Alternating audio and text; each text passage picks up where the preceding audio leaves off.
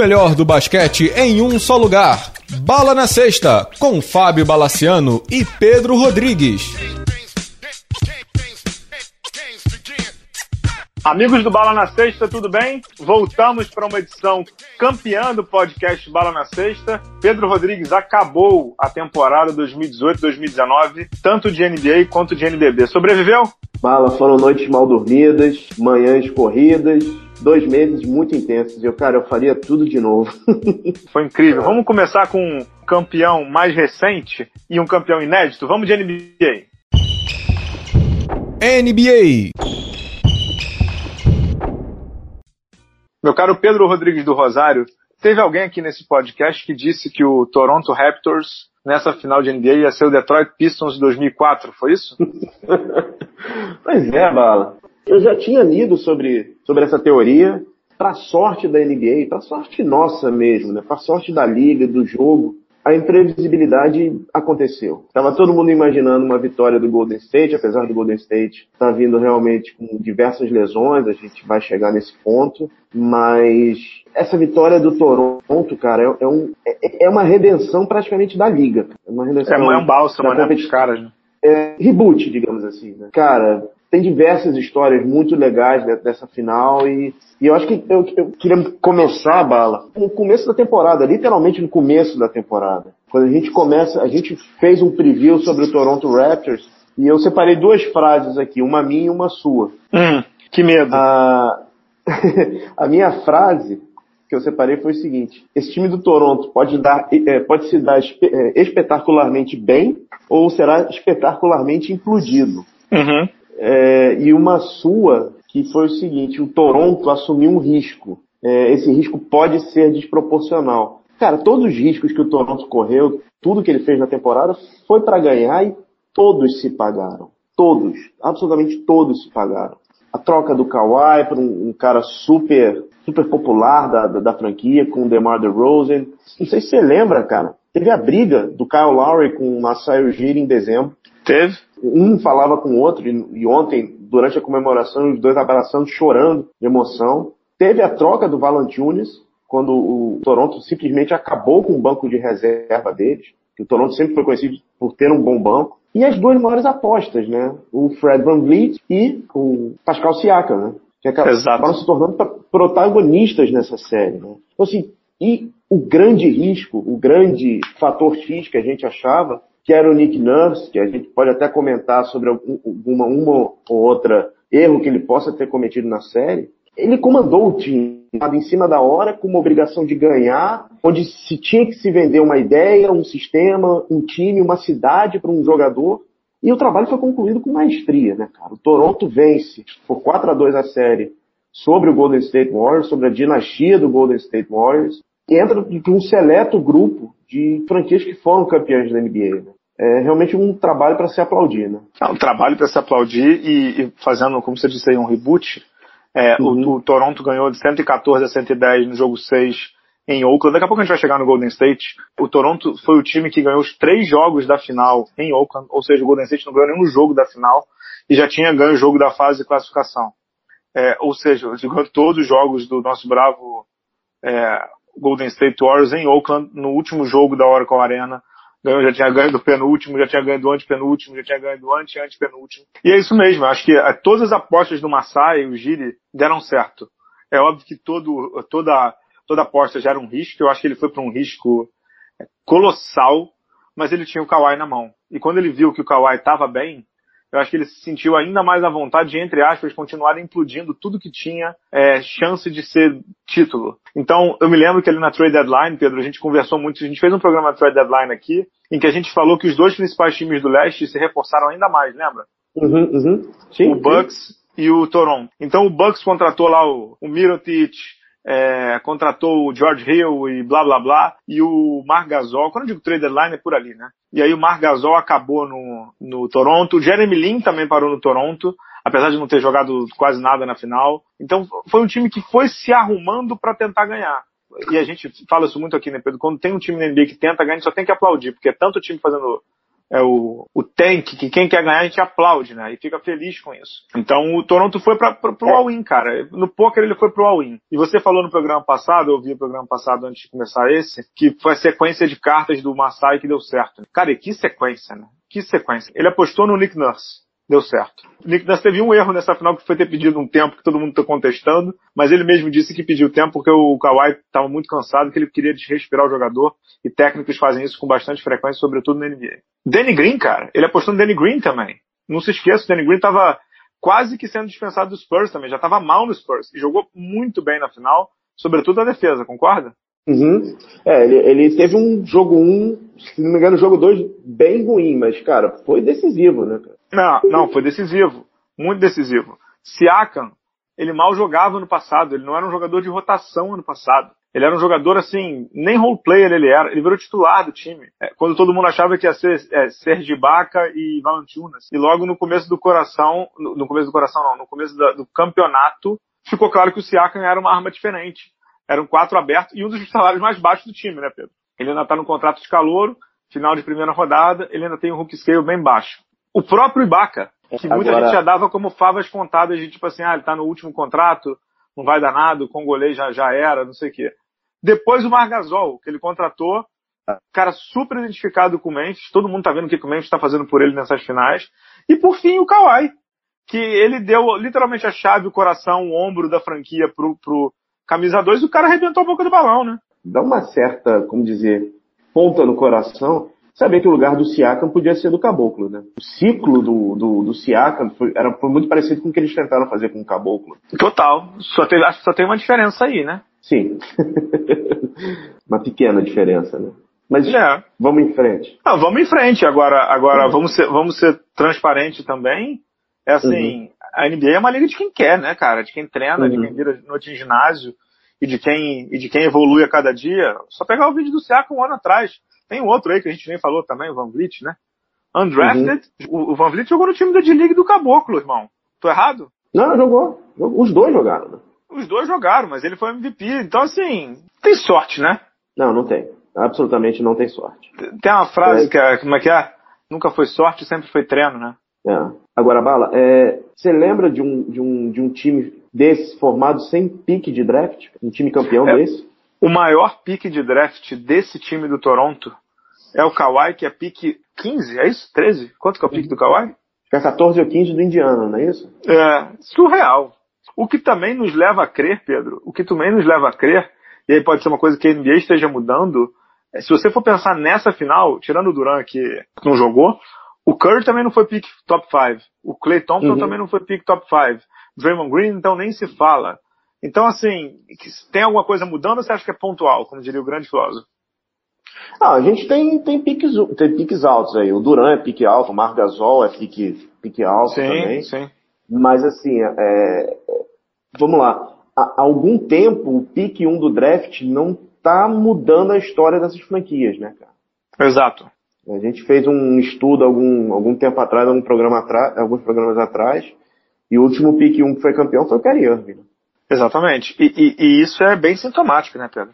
Sim, sim, sim. Diz muito do, do, da formação. Falando em formação, Bala, quer entrar um pouquinho de, em quadra, cara? Quero entrar um pouquinho em quadra, mas antes de entrar em quadra, você falou sobre o caboclo, não sei o quê. Um aninho os brasileiros não teriam sido campeões, hein? Isso, sim, isso é o que dá dor, né? Um ano. Exatamente um ano. Isso aí. Com final, com final em TV aberta, só pra você imaginar. Uhum. Divulguei é. no blog, divulguei no blog em primeira mão que a ESPN, essa matéria estava até na capa do UOL até agora. É, a gente está gravando na sexta-feira após título.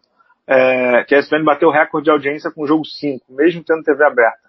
A maior audiência da história da NBA no país foi da ESPN no jogo 5. Coisa absurda, os números eles não podem divulgar, mas assim, os números são bem altos, né? Você imagina com um brasileiro por lá, entendeu? Isso, isso, isso é que dá uma dor no coração, sabia, Pedro? e agora, Bala, tá claro que o brasileiro comprou a NBA, né? Eu vi mais do que claro, a NBA House lá que você foi. Eu, além da NBA House, cara, a NBA House era uma arquibancada de futebol, cara. Uma arquibancada de futebol. Eu vi o jogo ontem também num bar. Cara, o bar parou para ver o jogo, cara. Parou. A ponto assim. E só lembrando que ontem tinha Campeonato Brasileiro de Futebol, né? Cara, eles nem esperaram acabar o jogo do brasileiro, já botaram na, na ESPN, e a ESPN, ESPN, ESPN barra Romulo Mendonça saem gigantes dessas finais da NBA, cara. Exato. Só um, só um, detalhe sobre é, ESPN Futebol. Eu moro, eu moro aqui no Rio, em Botafogo, né? Quando acabou o jogo, teve gritaria no prédio do lado. Nunca imaginei ver é. isso. Entendeu? Eu, eu até a dona Bala tava acordada, assim, que, ela falou assim, o que que tá vendo? Eu falei assim, acho, acho que os caras estão gritando NBA. Os caras estavam gritando Raptors, não sei o que, o The. North, blá blá blá. Incrível, né? E o Romulo realmente, nessa final, cara, você viu quanta gente mandou vídeo pra ESPN? Gabigol, Dan Stuba, o Neila Torraca, que ele fica brincando com o negócio do Neila Torraca, mandou vídeo, entendeu? Neila Torraca mandou vídeo pra ESPN, assim. O Rômulo, assim, a NBA tá furando a bolha do esporte e o Rômulo tá furando, furando a bolha dos narradores, né, cara? Ah, ele tá, tá gigante, né? Acho que a gente não vai conseguir falar com ele no fim do ano. já, vamos, já vamos reservar a data agora, né, cara? É, não precisa reservar muito porque é, é fim do ano, né? Mas é incrível, uhum. né? É incrível. Ele realmente passou de todas as bolhas, né, cara? Ele é uma das poucas pessoas no mundo que conseguem pegar uma história tão sórdida quanto essa lá do Neymar e tornar uma piada, né? A história a razão da minha libido. Pô, cara, aquilo foi muito bom, cara. Aquilo foi muito bom. É, e haja libido, hein, nessa, nessa história. É, tanto do Neymar quanto da do Rômulo, né? Porque o negócio é apaixonante, digamos assim. Agora, vitória gigante de David Stern, né? Vitória assim, gigante. Assim, se tem um cara que tá rindo, deve, David Stern deve tomar o quê? O David Stern deve tomar é, clicou todo dia, né? De noite, uhum. assim, né? Deve tomar todo dia aquele, aquela champazinha, não sei o quê. Ele deve estar tá rindo, né? Única franquia de expansão, obviamente que sobrou, né, fora dos Estados Unidos. Quarta franquia de expansão que ganha na NBA, né, cara? Isso é espetacular, né, Pedro? Bala, assim, possivelmente teremos uma nova Argentina no basquete FIBA. Uma é, nova Argentina seria o quê? Só para eu saber, para saber se eu sofro ou não. Não, é sério. Eu acho que em breve já é. Mas acho que uma geração de ouro pode estar surgindo no Canadá. Com ah, sim, eles estão, eles estão alimentados pela NBA ali, né? Exato, estão alimentados pela NBA. A, a confederação local comprou o barulho é, do Raptors. Cara, é, é, grande chance da gente ver uma geração, uma, uma, uma geração tipo a espanhola, uma geração tipo a argentina, no Canadá. Coisa impensável há 20 anos atrás. Vocês não têm. O, o, o basquete no Canadá era é. chacota. Chacota, piada. Piada. É. e, não era, e não era piada por ser do lado dos Estados Unidos, não. Era piada do nível mundial, né? Uhum. É isso aí. É, e o próprio Raptors era uma própria chacota, né? Voltando ao, ao Raptors. O, o, Raptors começa a década perdendo o, o Bosch pro, pro e Miami. Carter, né? E Vince, é, pois é, perdendo totalmente sua identidade, um time com jogadores com contratos completamente malucos. Lembra que tinha aquele contrato do Rudy Gay? Rudy Gay, putz. É. E contratos loucos, né? Contratos completamente malucos. Começa, na verdade, a, a mudança quando chega o Masai Ujiri, né? É, o Masai, ele entra muito com a filosofia de cara, se não quer estar tá aqui, não é para estar tá aqui. Eu vou dar o melhor ambiente possível, nós vamos ganhar com quem quer estar aqui, né? É, eu acho só que ele deu, entre aspas, muita sorte dele ter pego um Kyle Lowry, tipo, ele é, é tipo ação na bolsa, né? Ele comprou muito embaixo, o Lowry, né? Ele era do Houston, chegou lá muito por baixo e tal. E ele achou, ele, ele pode não ser um franchise player que te leva ao título, mas ele é um All-Star, né, Pedro? É, e outra sorte que ele deu foi o Knicks vetar a troca do Lowry, né? Lembra dessa? Total, total, total. Quem não, quem não lembra, conta aí o, o Marcelo Giri já tinha uma troca armada com o Knicks que envolvia o Lowry, o, o, se não me engano o Raptors ia receber o, aquele Felton que, que acabou de se aposentar pelo Oklahoma agora. Raymond Felton, velho.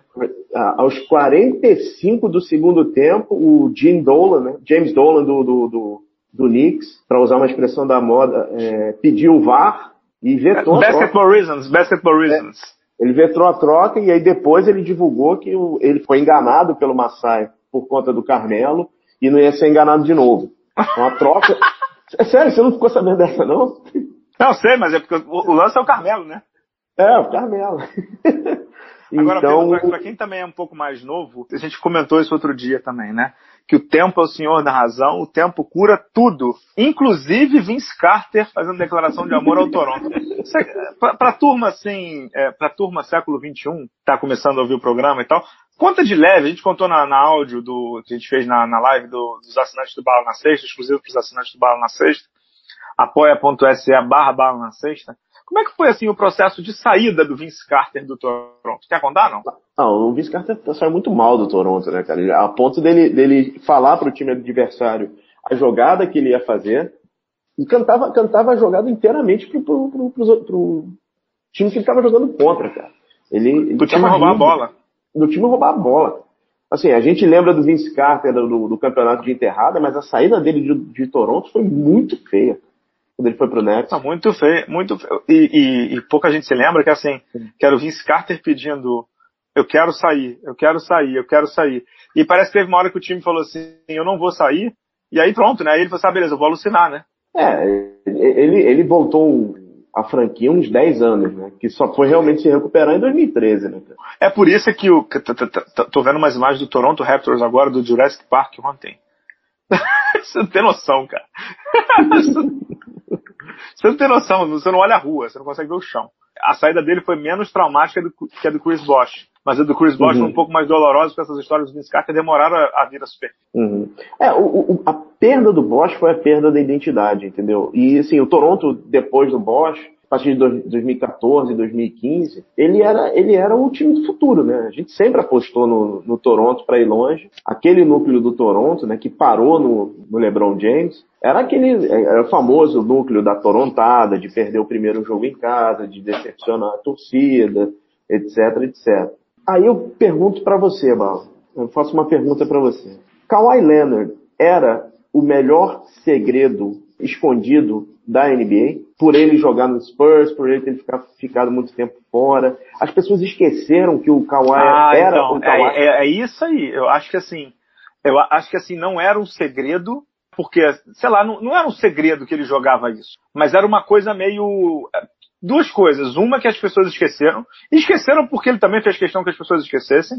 Uma porque ele não jogou um ano, duas porque ele tem esse jeito dele, né? Então é normal não é um, não é um defeito. E segundo, uhum. Pedro, porque vamos combinar também, é, ele veio de uma lesão gravíssima e ninguém sabia o que era. Então a dúvida uhum. não, era se, não era se ele tinha se ele tinha a capacidade, se ele ia conseguir se adaptar, entendeu? Fisicamente ao jogo. Porque tecnicamente a gente nunca duvidou dele, ele sempre foi muito craque. Agora a dúvida era assim, será que ele tem os atributos físicos? E acho que está mais do que provado aí, né? Será que ele ainda tem, né? Será que ele ainda tinha, né? Não, a, a, minha, a minha pergunta toda, a minha pergunta para você é pelo seguinte: os Spurs era uma franquia com, com os Spurs são uma franquia. Aqueles Spurs campeões, que, aquele time que ele fez parte, que ele foi campeão, era, é, era muito ligado ao Duncan, ao Ginobili, ao Parker. Então ele meio que ficava num segundo plano. Ele, e ele não era o cara que procurava o holofote. Uhum. Claro, teve a questão da lesão, mas assim, grande parte, o pessoal que acompanha a NBA, esquecer um pouco de, de quão maravilhoso, de quão sensacional era o Kawhi Leonard, né? É, as imagens que ficavam na, que ficaram na cabeça era, era, era a contusão do Zaza Pachulia, né? Ele caindo em cima do, do, do pé do Zaza Pachulia e ele recebendo o prêmio de MVP, né? Então, qual, qual dos dois jogadores iam, ia entrar em quadro pelo Toronto, né? É, a nossa deixa... sorte entrou o MVP, né? O, o MVP. Agora, Pedro, queria te fazer uma pergunta assim sobre pessoas e sono. Você acha que Greg Popovich e DeMar DeRozan estão dormindo nesses últimos dias? Ah, cara, acho que o DeRozan sim. Acho que o DeRozan até ele deve estar sentindo uma certa dor de cotovelo por não ter participado, não ter conseguido levar o Toronto, mas feliz pela cidade, porque realmente ele era muito identificado. Se você vê fotos do, do, do jogo, da arena do, do Raptors, tem muita gente com a camisa do DeMar DeRozan. Adoram o cara lá. Agora, o Popovich, cara, ele deve estar não, deve estar. Ele, deve, ele deve estar, ele não deve estar bem, porque se você for fazer agora em retrospectiva sabendo o que a gente está sabendo, a troca foi um desastre. Foi um é. desastre. É que, é que eu acho que mais do que a troca ser um desastre, eu acho que para os Spurs o desastre é eles terem formado um, um albatroz desse e largado no mercado. Não é nem por tão pouco, porque o DeMar DeRozan não é tão pouco. Não é isso. Não é essa a questão. A questão é que você tem um top 5 da liga assim, vamos combinar, o, o Spurs já teve um top 5 da liga, ele sabe o que é isso, que era o Tim Duncan. O Tony Parker, que está se aposentando agora, craque, Ginobili craque, Thiago craque, mas nenhum era top 5 da liga, quiçá top 5, Tony Parker talvez, mas quiçá top 5 de suas respectivas posições, mas top 5 da liga, o Spurs viu isso no Tim Duncan, talvez antes do David Robinson, mas acho que não, top 5 acho que é muito pro David Robinson, e, tá, e, e agora tem nesse cara. E foi o Spurs que formou o Kawhi. Né? Então acho que a dor dele de sono, que eu tava brincando, é, obviamente, é de tipo assim, eu vou te soltar um palavrão assim. Puta que pariu. Eu peguei um, um, um, eu peguei um, sei lá, um diamante bruto do Indiana. Ninguém acreditava nele no Indiana. O Larry Bird é que trocou ele pro Spurs. O Larry Bird entende um pouco de basquete, né? Foi o Larry Bird que deu o aval final para trocar ele pelo George Hill. Não custa lembrar. E o, o, o Popovich uhum. ficou horas e horas. Quando eu digo Popovich é o staff dele, né? Dentro de um ginásio e nada. E, e, aí você larga ele. É, deve ser muito cruel, cara. Deve ser muito é, cruel. E, e, eu, e, nada me tira da cabeça. Eu escrevi isso essa semana no blog, já voltei a escrever também. Cara, é, ninguém conseguiu entrar na cabeça do Kawhi pra entender. Eu sei que talvez seja um cara mais indecifrável do mundo e talvez ninguém consiga entrar. A gente daqui a pouco vai falar sobre isso. Mas o, o Spurs não conseguiu conversar com ele, Pedro. E ele saiu lá puto. Ele pediu pra ser trocado. Puto. É, mas, aí, mas, aí, Bala, se você não consegue entrar na cabeça, você tem que entrar na carteira. Concordo. Porque o contrato oferecido para ele de 5 anos, 90 milhões, para um jogador desse, cara, desculpa. Você tá, o cara tinha acabado de ser MVP de final, cara. É isso. Vai lá e paga. na carteira do maluco, cara. Paga, é, paga. Vai lá e paga. O que eu só acho, e aí eu escrevi isso também no texto Bala na Sexta, aquele All-Star Game lá de Toronto também, você vê como é que as histórias se entrelaçam. O agente, tio dele, sei lá quem é que cuida da carreira dele, olha pro lado e fala assim aqui, ó, ninguém tem MVP de final, ninguém tem título, você é o pior salário. Entendeu? É, é, isso, né? Não entrou na cabeça, não entrou na carteira, né? Além de tudo isso que você falou, ninguém tem, com a idade baixa que ele tem. Ele é mais novo 27, que o Harden. é isso. Ele é mais novo que o Harden. E o Harden ganha, o Harden é sócio, né? Da, do sócio, Houston, né? Sócio. Não, não é. sócio. Posso fazer, posso fazer um, duas curtinhas de preâmbulo aqui? Preâmbulo, preâmbulo. É, é, Pós-fácil, mas é preâmbulo. A primeira é que o, o Houston é, recebeu uma recusa de renovar, fazer a extensão com o Mike, Mike D'Antoni, pegaram um avião para ir lá falar com o Mike D'Antoni para fazer uma extensão contratual com o Mike D'Antoni. Houston segura a onda, né? Uhum. segura a onda. Segunda coisa, Ettore Messina tá voltando, assistente do Spurs, assim como o Emil Doca tá saindo do Spurs. Spurs fazendo um reboot total na sua comissão técnica. Muito provavelmente a, a Becky Hammond vai ser assistente principal. É, o, o Ettore Messina tá voltando para a Itália. Eu conversei com pessoas ligadas a ele o Héctor Messina fez seis entrevistas. Na última, um dos donos de time chegou para ele e falou assim: Você acredita também que você vai ser técnico da NBA sendo estrangeiro? E aí ele pegou a mala dele e foi embora. Acho que a NBA vai perder um baita de um técnico. É sério. Vai perder um baita de um técnico. Robert Sanders não aprende, né? Cara, impressionante. Livre, hein? Livre no mercado, hein? É. Vamos falar dos, dos jogos, cara? Vamos, vamos, vamos falar assim. Já pensou em curtir os maiores espetáculos do mundo? Escolha o seu jogo que o Turista FC vai cuidar de tudo. As viagens mais insanas e os melhores pacotes. Tudo personalizado para você, amante do esporte. Eu vou te dar uma ideia da jogada perfeita. É bola na gaveta e bala na cesta. Você vai curtir estilo MVP e vai entrar pra história essa trip maneira. Ingresso, transporte, hospedagem, seguro, viagem, tudo que você precisa. Os melhores jogos, tudo sob medida. Super Bowl, futebol, europeu e corrida. Bola da vez, NBA. Atento a cada jogada. Assistência de bandeja, cesta de três. Vendo de perto a enterrada. Combine com os amigos, chegou a sua hora. Turista FC, torça mundo afora. Curta nossas redes sociais e também dê um confere no turistafc.com.br. Bala, em quadra, a gente viu um, uma coisa inédita praticamente, né, cara? A gente, o Golden State precisando de arremessadores, o Golden State precisando de pontos, e o Golden State não conseguiu conseguindo fazer esses pontos porque não tinham corpos, não tinham jogadores capazes. O, tanto o Clay Thompson quanto principalmente o Curry, que levou esse time nas costas né, no, e nos tornozelos, então ele não conseguia é, pontuar em cima do, do, do Raptors. Né? Então, não só pela defesa, mas pelo, pela pouca quantidade de arremessadores. Né, cara? O primeiro uhum. jogo foi uma vitória do Toronto, todo mundo contando com a derrota do Toronto, e foi o jogo que foi o jogo da vida do Siaka, né?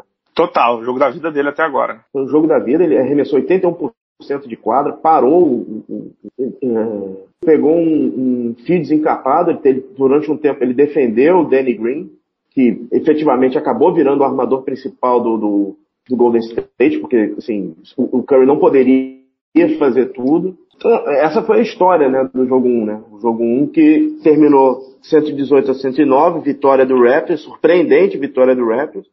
E até aquele momento todo mundo contava que seria a única vitória do Raptors, né? Porque existia sempre a sombra do Duran voltar.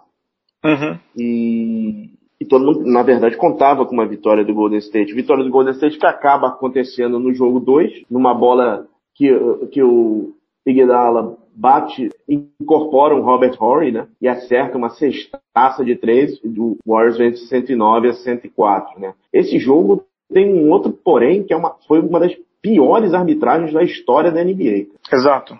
A série volta para esse jogo, inclusive, esse jogo 2 das finais, foi a primeira vitória do, do Warriors na temporada sobre o Raptors. Tanto os dois jogos de temporada regular quanto o primeiro jogo da final, vitória do Raptors, né? Depois a gente tem dois jogos em Oakland que todo mundo contava com a, a volta do Kevin Durant, achando que ele na verdade não tinha nada muito sério. E com vitória do Warriors, o Raptors vai lá e vence os dois jogos. E vence com uma certa, até uma certa autoridade. Principalmente o jogo, o jogo 4, que o Raptors engata uma série é, no terceiro período e, cara, não, não mais abandona, né? E aí chegamos para mim no jogo decisivo da série, que é o jogo 5, um jogo em Toronto, todo, todo mundo Nossa. imaginando que a série que teve de tudo, ali. Teve, teve de absolutamente tudo, né, cara? Teve, é, o, o, jogo começa com o Duran pegando fogo, né? Duran primeiro, primeiro único, primeiro único e 12 minutos dele na final. Duran pegando fogo e aí acontece aquela lesão que assim a, a extensão da lesão da lesão do, do tendão de Aquiles do Duran é conhecida agora e possivelmente está fora da temporada, inclusive, seguinte, da próxima tá temporada. Tá fora, o Steve Kerr já falou que está fora. É, que é devastador para ele, né? É, assim, acho que é devastador. A gente vai falar um pouco sobre o tabuleiro de, de, de xadrez que ficou a free agency.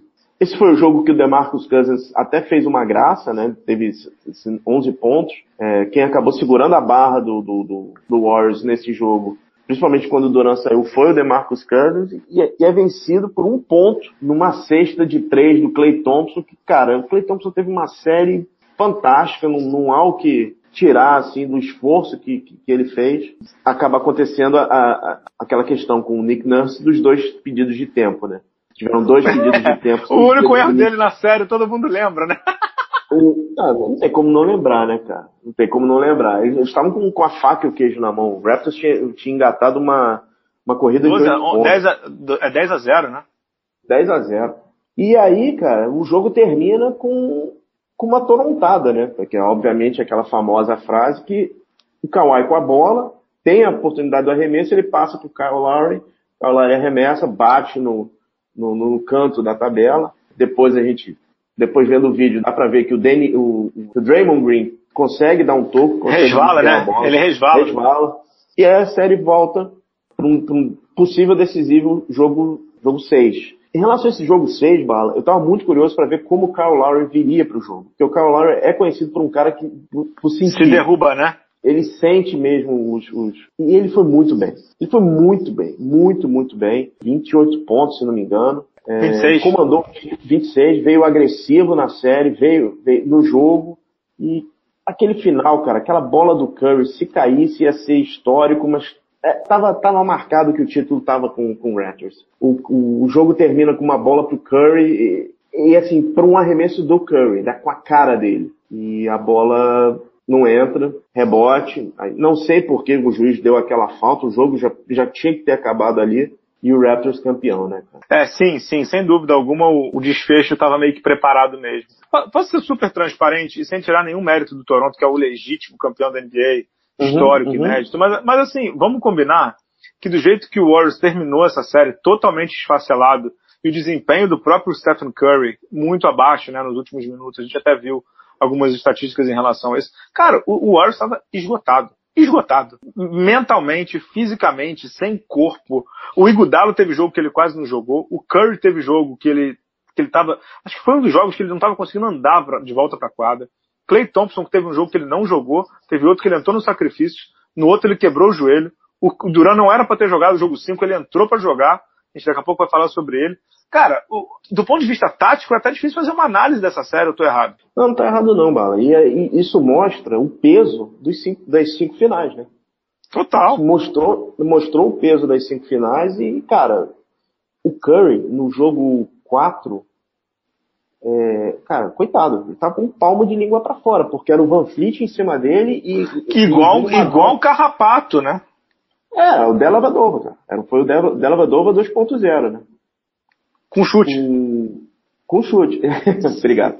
É, era a dobra do Van Vliet e de vez em quando do Siakam, cara. Então, assim, tava tá, muito difícil. E, cara, não tinha algo, não tinha arremessadores. Não tinham arremessadores. O, o, de vez em quando o Sean Livingston era um, era, um, era um alívio nos últimos campeonatos. Cara, o Sean Livingston virou um, um Ben Simmons velho, cara. É um cara sem arremesso que ele precisa estar na, na área pintada para ter alguma relevância, cara. Na área pintada tinha o Margasol, ou o Ibaka. O Ibaka deitou e rolou, e rolou de dar toco nesse, nesse, é, verdade. O Ibaka é um cara muito. Sub... O Ibaka e o Gasol são muito subestimados, concorda? Uhum. Ah, o primeiro, o, o tom foi dado do, do, do Marc Gasol no primeiro jogo, né? O, a bola sobra, a primeira jogada, a bola sobra, sobra para ele, ninguém do Warriors vai e falou, cara, se ninguém vai, eu vou arremessar. Meteu a bola de três ali. E, cara, fez um trabalho absurdo, né? Tudo bem que, vamos lá, vamos, convenhamos que o DeMarcus Cousins voltou, mas não deveria ter voltado, né? Outro, então, no final das contas, o Warriors estava jogando uma série contra um elenco sensacional. A gente daqui a pouco vai falar sobre isso do Raptors e sobre o futuro do Raptors. Com dois All-Stars. Três, se você é. quiser considerar o Iguodala, mas assim, o elenco de apoio do Golden State, e aí é uma questão de opção, né? Porque você tem quatro All-Stars e mais o Iguodala, você vai ter um elenco de apoio menos bom. Ok, é normal. Mas eles estavam jogando com Afonso McKinney, com Kevin Looney, entendeu? Com, com, com Andrew, Andrew Bogut, Pedro. Andrew Bogut teve tempo de quadra. O, o nosso suecão lá, qual é o nome dele? O bonitão? Gebrebko lá. O Erebko, entendeu? Erebko. Cara, não dá pra você jogar uma final de NBA assim. Lune é, machucado. Lune machucado, entendeu? Com clavícula, cara. Jogou com a clavícula fudida. Desculpa o termo, Sim. fudido. Entendeu? É, do ponto de vista tático, surreal, entendeu? Eu acho que eles foram até longe demais. Cara, em, dado momento, no quarto período, faltando, sei lá, três minutos, sei lá, cinco minutos, o Steve teve que tirar o Curry para dar dois minutos para ele descansar. O quinteto do Warriors era, Danny, é, era Draymond Green, o Jerebko, o McKinney, o Cook, que, cara, teve uma péssima final, mas também não tem como pedir muito, né? E o Looney. É que são esses jogadores que você não vai pedir muita coisa, né? Agora, eu posso dizer uma coisa sobre o Golden State Warriors, já antecipando algo que eu vou falar. Eles vão ter que hum. rever a montagem de elenco, entendeu? Precisa ter corpo na NBA atual. Precisa ter muito corpo. Ah, ok, bala. O, como é que chama? O Raptor jogou com oito, né? Basicamente, né? Van Vliet, é, Powell e, e, Ibaka. e Baca, né? Mas se você pensar bem, Pedro, tirando o Kawhi, o resto todo ali joga bem, cara. E eles acharam o Powell, né? Que eles não tinham o Powell, eles acharam o Norman Powell, né? Uhum. Ah, eles acharam. Cara, mas o, o, o, Raptors foi tão dominante. O Raptors, quando tinha algum problema, quando tinha. Quando ele se encontrava ferrado, era bola no Kawhi. Era bola no, bola no Kawhi. E o Golden State nunca teve isso. Quando ele teve o Curry, cara, o Curry, tá, o, o Curry tava morto. Morto de cansado. Morto. Ele, ele, ele foi no limite dele, cara. No limite. E não tinha, cara. O corpo não consegue. Cara, é muito. São cinco finais. Cinco finais. Cinco finais. Pedro, são 100 jogos por temporada. São seis, é. jogos a cada nove meses. O corpo não aguenta. Eu, eu, eu, vi uma declaração, foi do Damian Lillard. Não sei o que foi. Não sei se foi no The Oregonian, não sei. Em que ele falou que o corpo dele estava moído. Se o corpo dele, que quase não vai tão longe, e jogando uma final de conferência em que ele leva 4 a 0 estava moído, imagina o do Curry. Não, o, o Curry ainda descansou um pouco na temporada porque teve lesão. Mas não é um descanso, descanso. não é. Não são férias. É, não é, não é descanso. Descanso é férias, né, irmão? Ah, exato. Vamos, vamos à, à pergunta mais, mais. Posso para a pergunta mais clara? Pode, claro. Pergunta mais clara sobre o Toronto. E agora? Primeiro sim, o que, que você acha que vai acontecer? O que, que você gostaria que acontecesse? Cara, o que eu gostaria de que acontecesse é que ele renovasse o contrato. Eu também. Tanto, do, do Kawhi Leonard e do Marc Gasol e do Marcelo Ugiri, porque... Tem uma proposta, hein, Pedro? Tem proposta forte do, se não me engano, do Wizards. 10 milhões de dólares anual, 5 milhões de, de contrato. Eu quase falei Bullets, cara, pra você ver como eu tô velho. Do Wizards... cara, afinal me cansou mesmo, cara. eu quero que isso aconteça, eu quero que eles, eles mantenham a base, mantenham esse time mas eu vou falar uma parada que pode me cobrar no, no final da temporada que vem. Eu acho que eles não conseguem o bicampeonato. A gente vai ter um novo campeão da NBA ano que vem. É, acho que o campeonato ficou muito aberto. Muito aberto com, com, com as baixas do Warriors e com o mercado de agentes livres que, que vai começar agora. É, eu quero que esse time continue, eu, eu, eles têm chance de repetir, mas é, eu não vejo ele sendo bicampeão. O que não é nenhum big deal, né? Não é nenhuma morte, né? Não. Pô, cara, morte e vida severina, não é, né? Não, fala, a lua de mel que esses jogadores vão ter com a torcida a cidade de Toronto, é, esses caras é. nunca mais vão pagar por nada, cara. A flanelinha vai pagar para eles pra parar o carro na, na vaga deles. Cara. Exato. Eu tô contigo também. Eu gostaria que o Kawhi ficasse, gostaria que o núcleo fosse renovado. Mas assim, do Kawhi é impossível prever, né, Pedro? Impossível, né? Impossível. Impossível. Ah, se ele assinar com o Lakers, aí a gente pode. A gente tem noção que ele é um insano, mas já tem conversa com o Clippers, né? Gente, todo mundo sabe que ele, ele tem vontade de. Ele é da Califórnia, ele tem vontade de morar na Califórnia de novo. Mas, cara, o que ele fez pela cidade de Toronto, o que ele fez pelo Raptors, o que, o que essa franquia fez por ele. Exato. É, e não é só em quadra, não, Bala. É, é na questão de saúde, de departamento médico, é oportunidade. Não, não sei se você ele... sabe, não sei se você sabe. O Toronto Raptors abriu uma exceção, uma baita de uma exceção.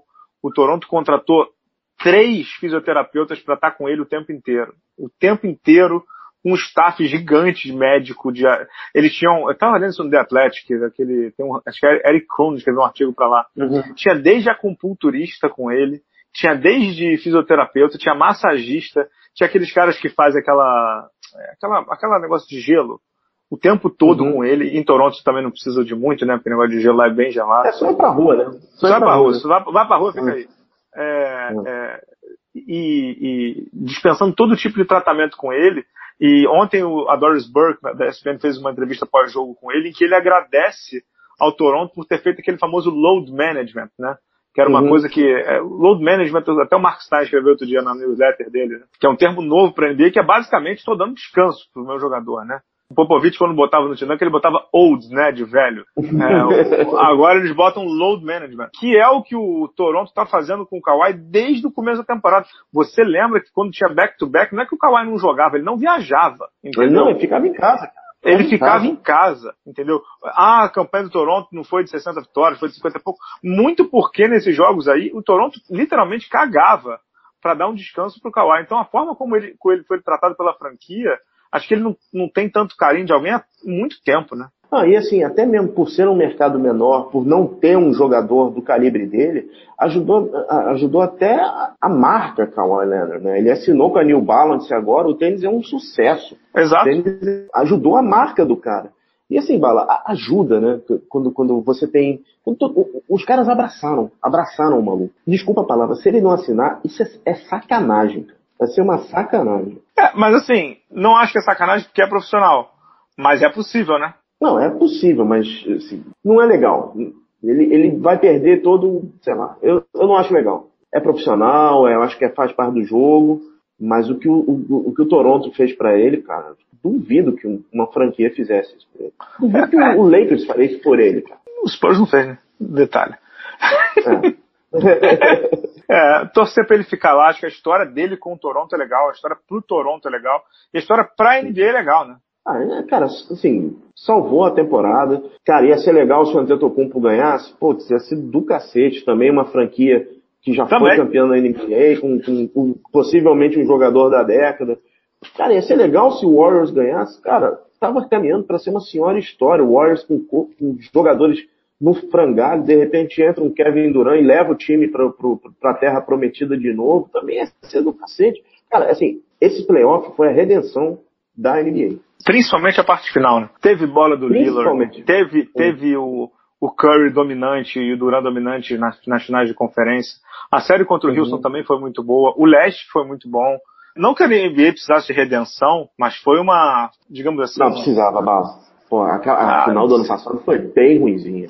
Final, né? Mas assim, playoff foi é. bom. Tô dizendo que esse ano foi o, o pacote, cara, sem brincadeira, foram dois meses de como é que chama que você fica embaixo d'água, submerso, nariz preso? Uhum.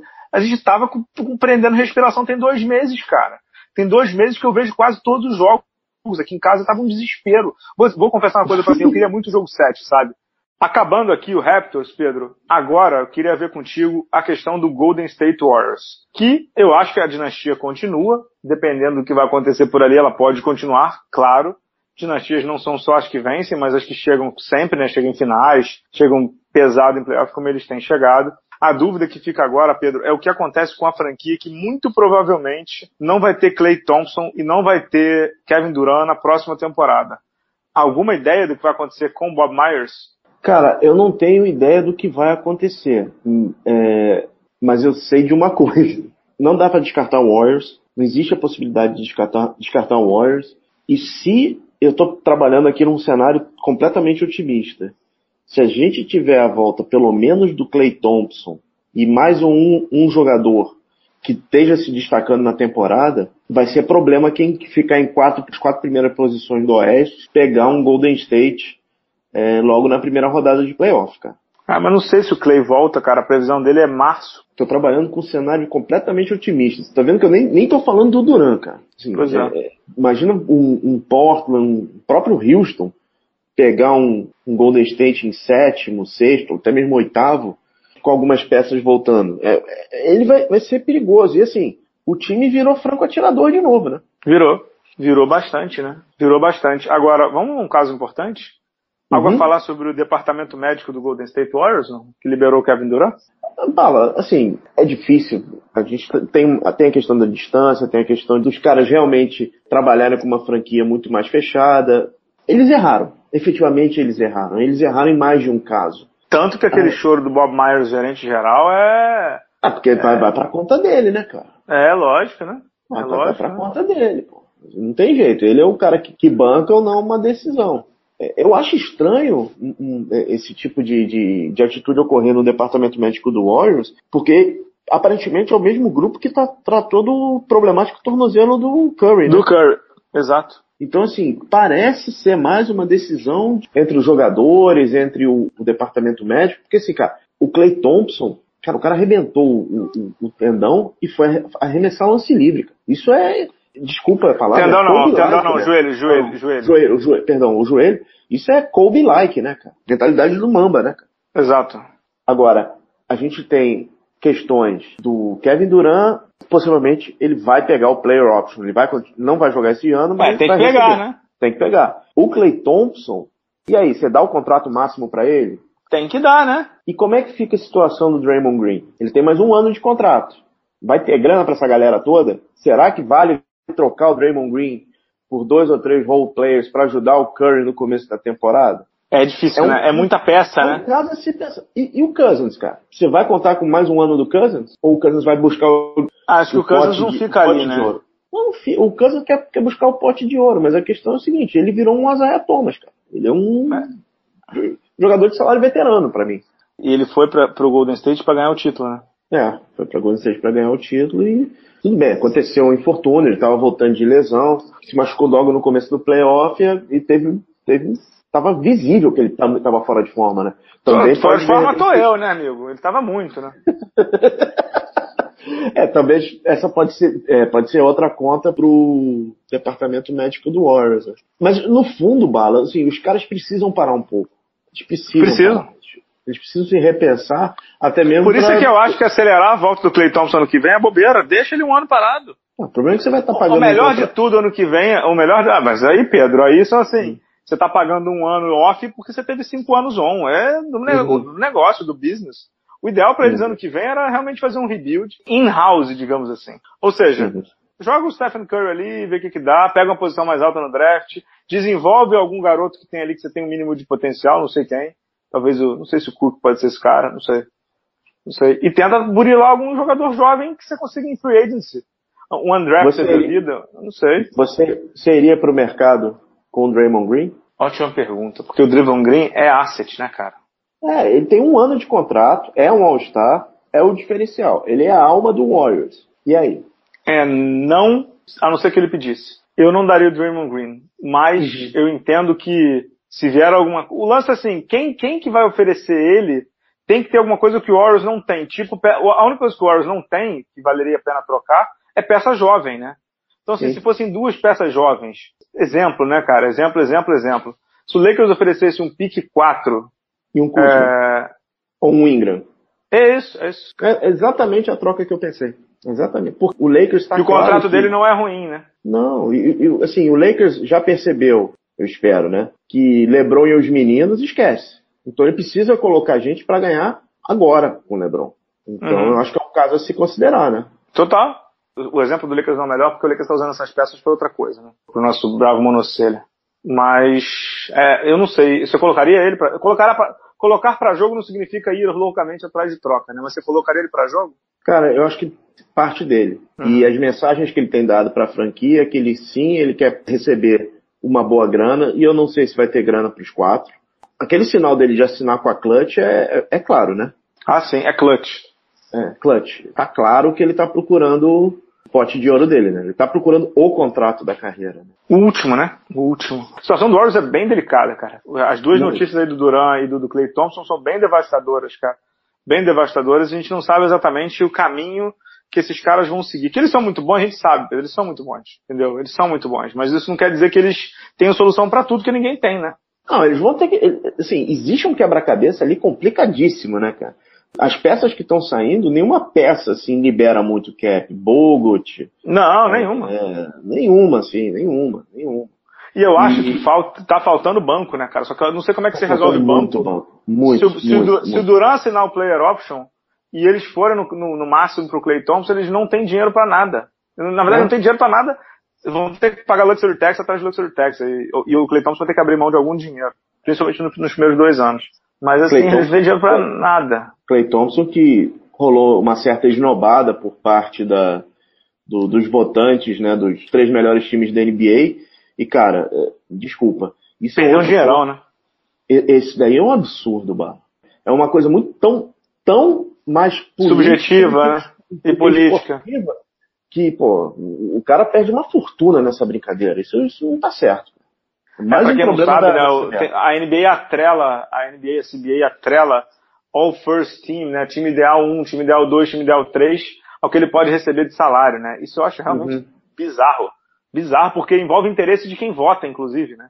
Exato, pô. Cara, o, o Lakers quer contratar... Parece coisa de político brasileiro que legisla em causa própria, né? É impossível, isso não acontece, Bala. É... Não, não. É aquela coisa, né? Voltando ao Lakers, né? O Lakers tem interesse no Clay Thompson, então o cara não vota, né? no Clay Thompson. Exato, tá, não, é, se eu votar, ele, ele tá aí aberto. Ah, ele vota no Booker, por exemplo, né? Como, como aconteceu, né? Exato. Bala, que temporada. Eu fico feliz, assim, acho que todo mundo ficou feliz do, do, do resultado final. Foi longa, foi complicada e ainda bem que não foi previsível, né? Ah, sabe o que, que eu acho? É, tem muita gente que fala assim, ah, ah, você errou tua previsão. A temporada, assim, se tudo tivesse ocorrido bem, muito provavelmente teria sido previsível, cara. Muito uhum. provavelmente teria dado o Golden State na final, né, não sei o quê, com o título. Ela foi previsível na medida do possível. Não quer dizer que ser previsível não foi emocionante.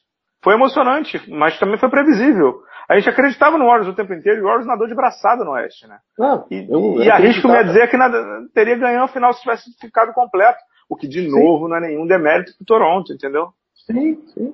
A sensação que deu é que aquele game winner do Kawhi sobre o 76ers, a torcida já estava satisfeita. É, só de você chegar na final de conferência Exato. e tirar o, tirar o estigma da Torontada. Uhum. Então, cara, o, o, Toronto tava com 2 a 0 na, na, na, na, cabeça pro Bucks e, cara, tava todo mundo cravando. Eu falei, cara, o Bucks vai pra final, o Bucks vai pra final. Ele ganhou aquele jogo maluco lá das 50, pro... perdeu aquele jogo maluco lá das 50 prorrogações. Desde então não perdeu, cara. Então, assim, é, ainda bem, ainda bem que a imprevisibilidade ainda existe no basquete Fico super feliz. Cara, eu não tenho o menor problema em errar palpite. Assim, falar, falar a verdade para os senhores, palpite que realmente que eu gostaria de acertar era o da Mega Sena, mas infelizmente não aconteceu. Esse é o único palpite que eu fico chateado de não, não acertar. Exato. Vamos falar de NBB aí não? Vamos pro, vamos pro Brasilzão. Parabéns ao Toronto, a gente volta já já com o NBB.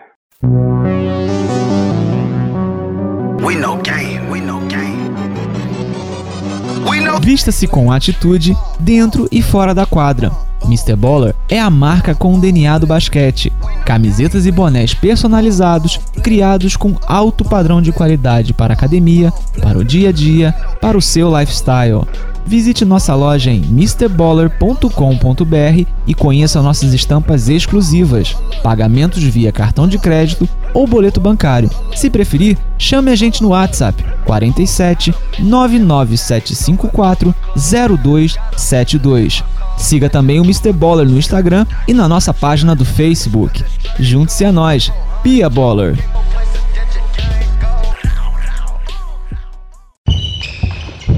NBB.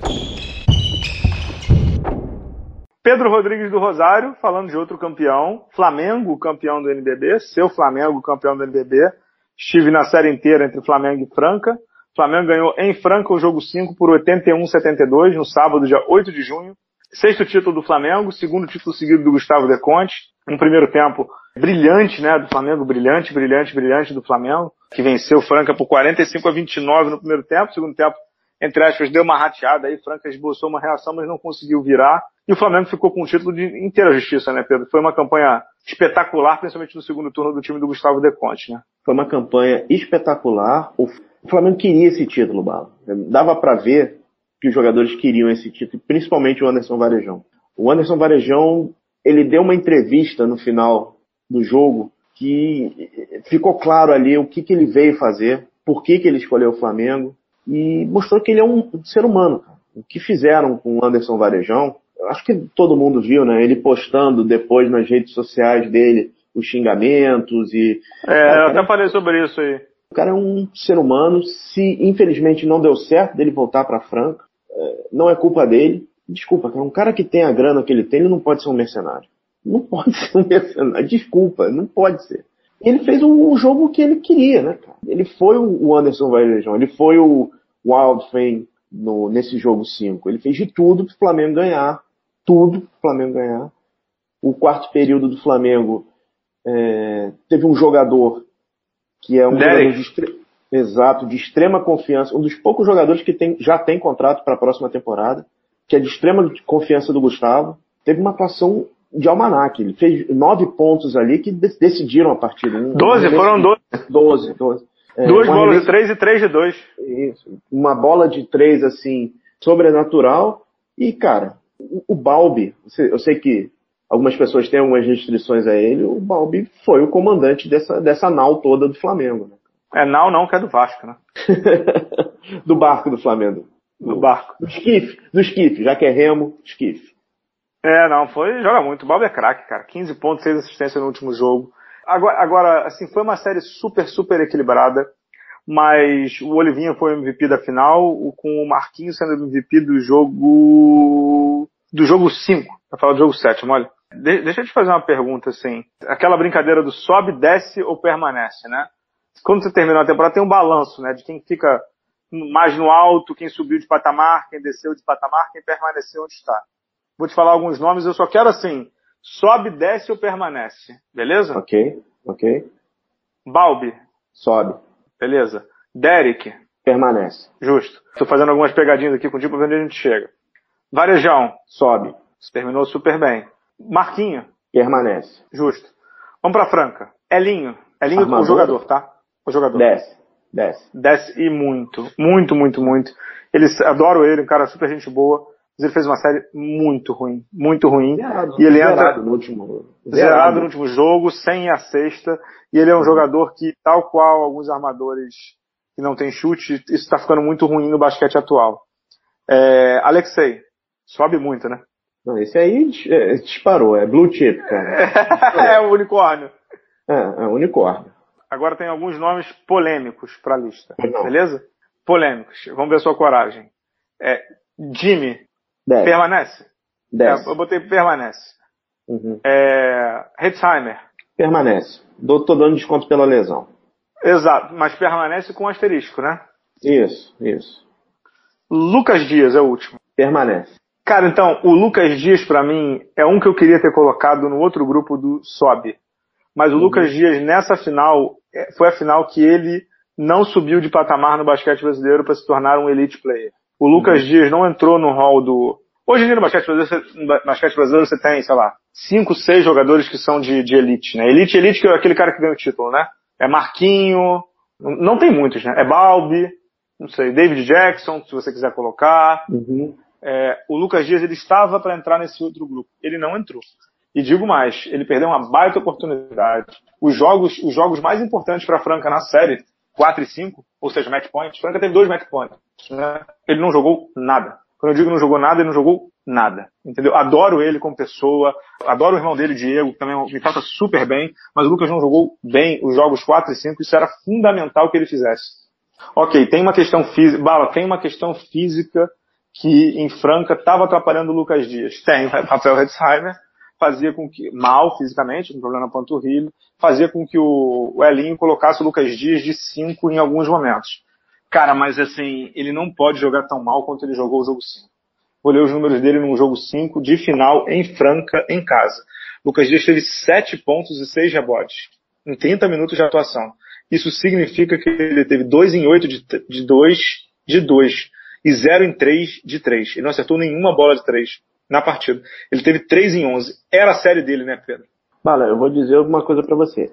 Eu, tô, eu, eu, vou dar um protagonismo para ele e eu vou explicar por quê. É a terceira série, terceira final dele de NBB. É, a primeira, ele estava tendo um protagonismo e ele se machucou. Ano passado ele foi muito bem pelo Paulistano. Essa era a série dele. Ele não jogar bem no Rio, nos dois jogos do Rio, é ruim, mas é compreensível.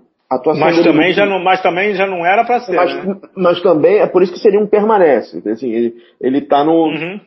Ele não foi para outro. Assim, o Lucas Dias, que, de novo, é um cara que fantástico. Para mim, é, é um jogadoraço, já é um franchise player do, de NBB. O Lucas Dias que nós vimos na, no, no jogo 5 foi o Lucas Dias da seleção, cara. É, apagado. Apagado. né? É, é, é, assim, e, eu, e, e dava a impressão... E a gente adoraria estar tá falando o contrário, né, cara? Poxa, a gente adora, adoraria estar tá falando que ele arrebentou. Ele é um cara que a gente torce, ele é do bem, ele é dedicado, ele é humilde, ele não é ele daquele, não é daquele cheio de, de, de, de, afetação. Pelo contrário, ele é um cara nota 10, nota 10 com pessoa mesmo. Por isso que a gente fica triste, cara. Triste porque a gente ah, gostaria de estar falando dele do outro lado. E ele começou o jogo dando a impressão que ele ia estar ligado. Que ele começa é que dá a Ele, ele passa pelo varejão e dá uma senhora enterrada, né? É, Mas ele, você ele realmente... ideia, no último jogo do jogo 4, eu não tenho o número exato. Tem aqui, vou abrindo aqui. Ele jogou 3 minutos do último, do último quarto do jogo 5. Ou seja, o Elinho não contou com ele, entendeu? Porque de uhum. negócio ele devia estar tá ruim, né? É triste. Assim, e ele acabou sendo o pêndulo da, da balança, né? Os dois, os, os dois jogos que ele, que ele foi muito bem, Franca levou. Exato, exato. Porque você Por tinha constante o David Jackson, David Jackson, faça chuva, faça sol, ele vai te dar de 16 a 22 pontos, cara. É, mas também não passa disso, né? É por mas também não passa disso. Segundo cara. Ou na verdade ele talvez tenha que ser o segundo cara.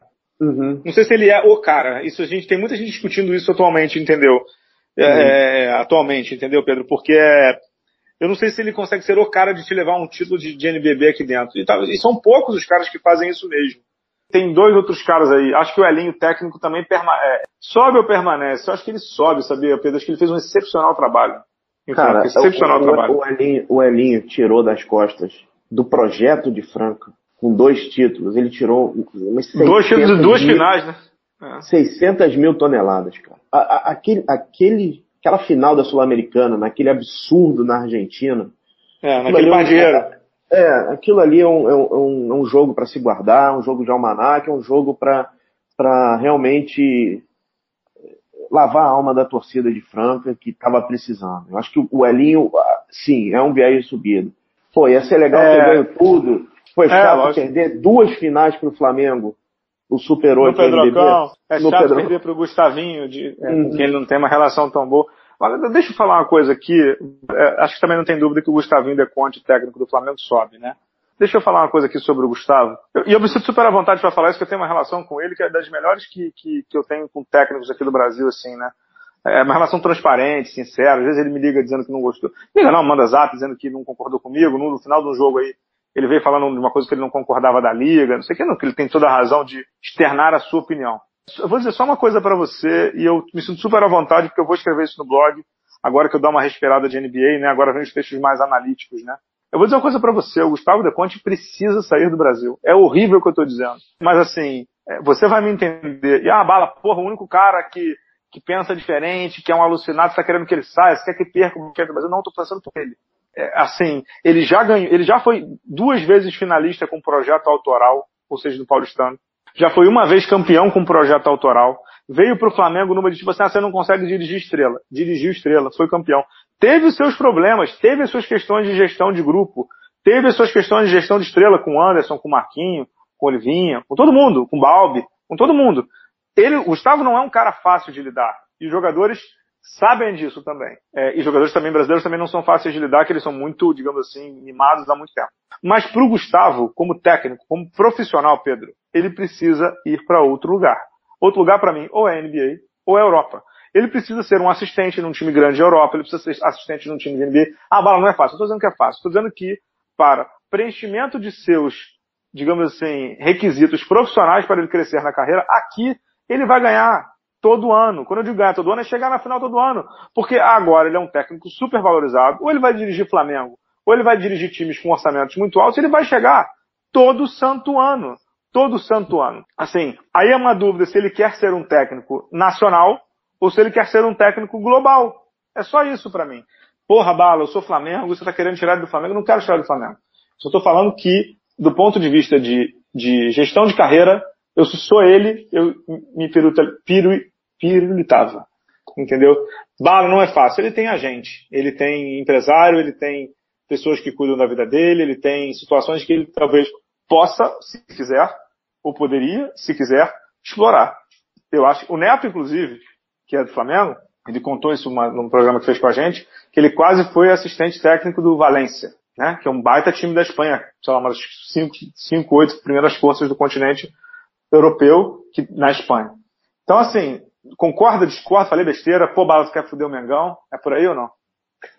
posso, posso colocar um pouco mais de, de água no teu feijão? Pode, sempre. Você pode tudo sempre, cara.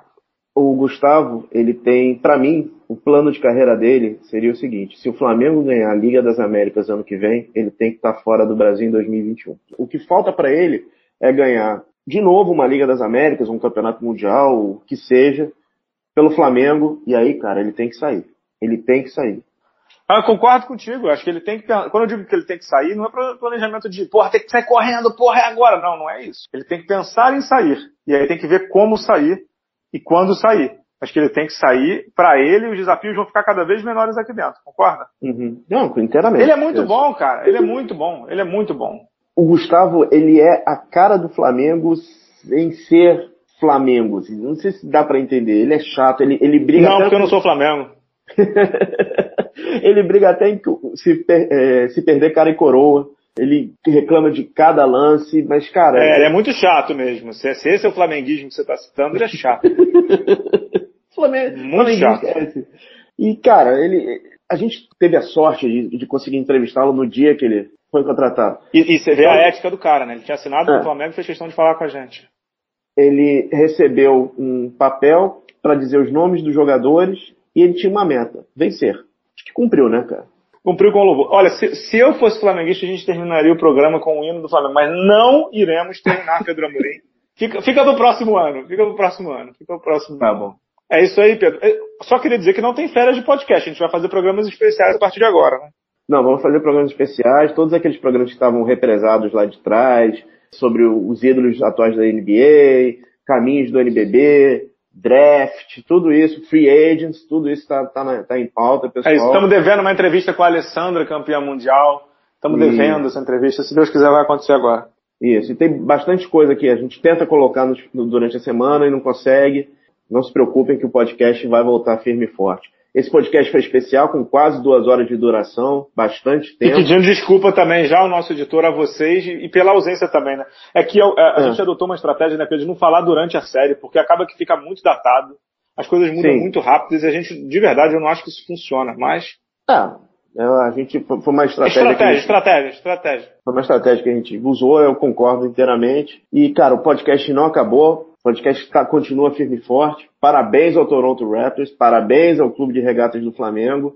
Primeiro campeonato sem Marcelinho Machado. Exato. Semana que vem estamos de volta. E vamos ver como é que a gente sobrevive na NBA sem Novitsky, Wade, tantos é. outros aí que estão parando pelo caminho. Voltamos semana que vem? Voltamos semana que vem. Obrigado, pessoal. Valeu, Amorim. Até a próxima, pessoal. Tchau, tchau.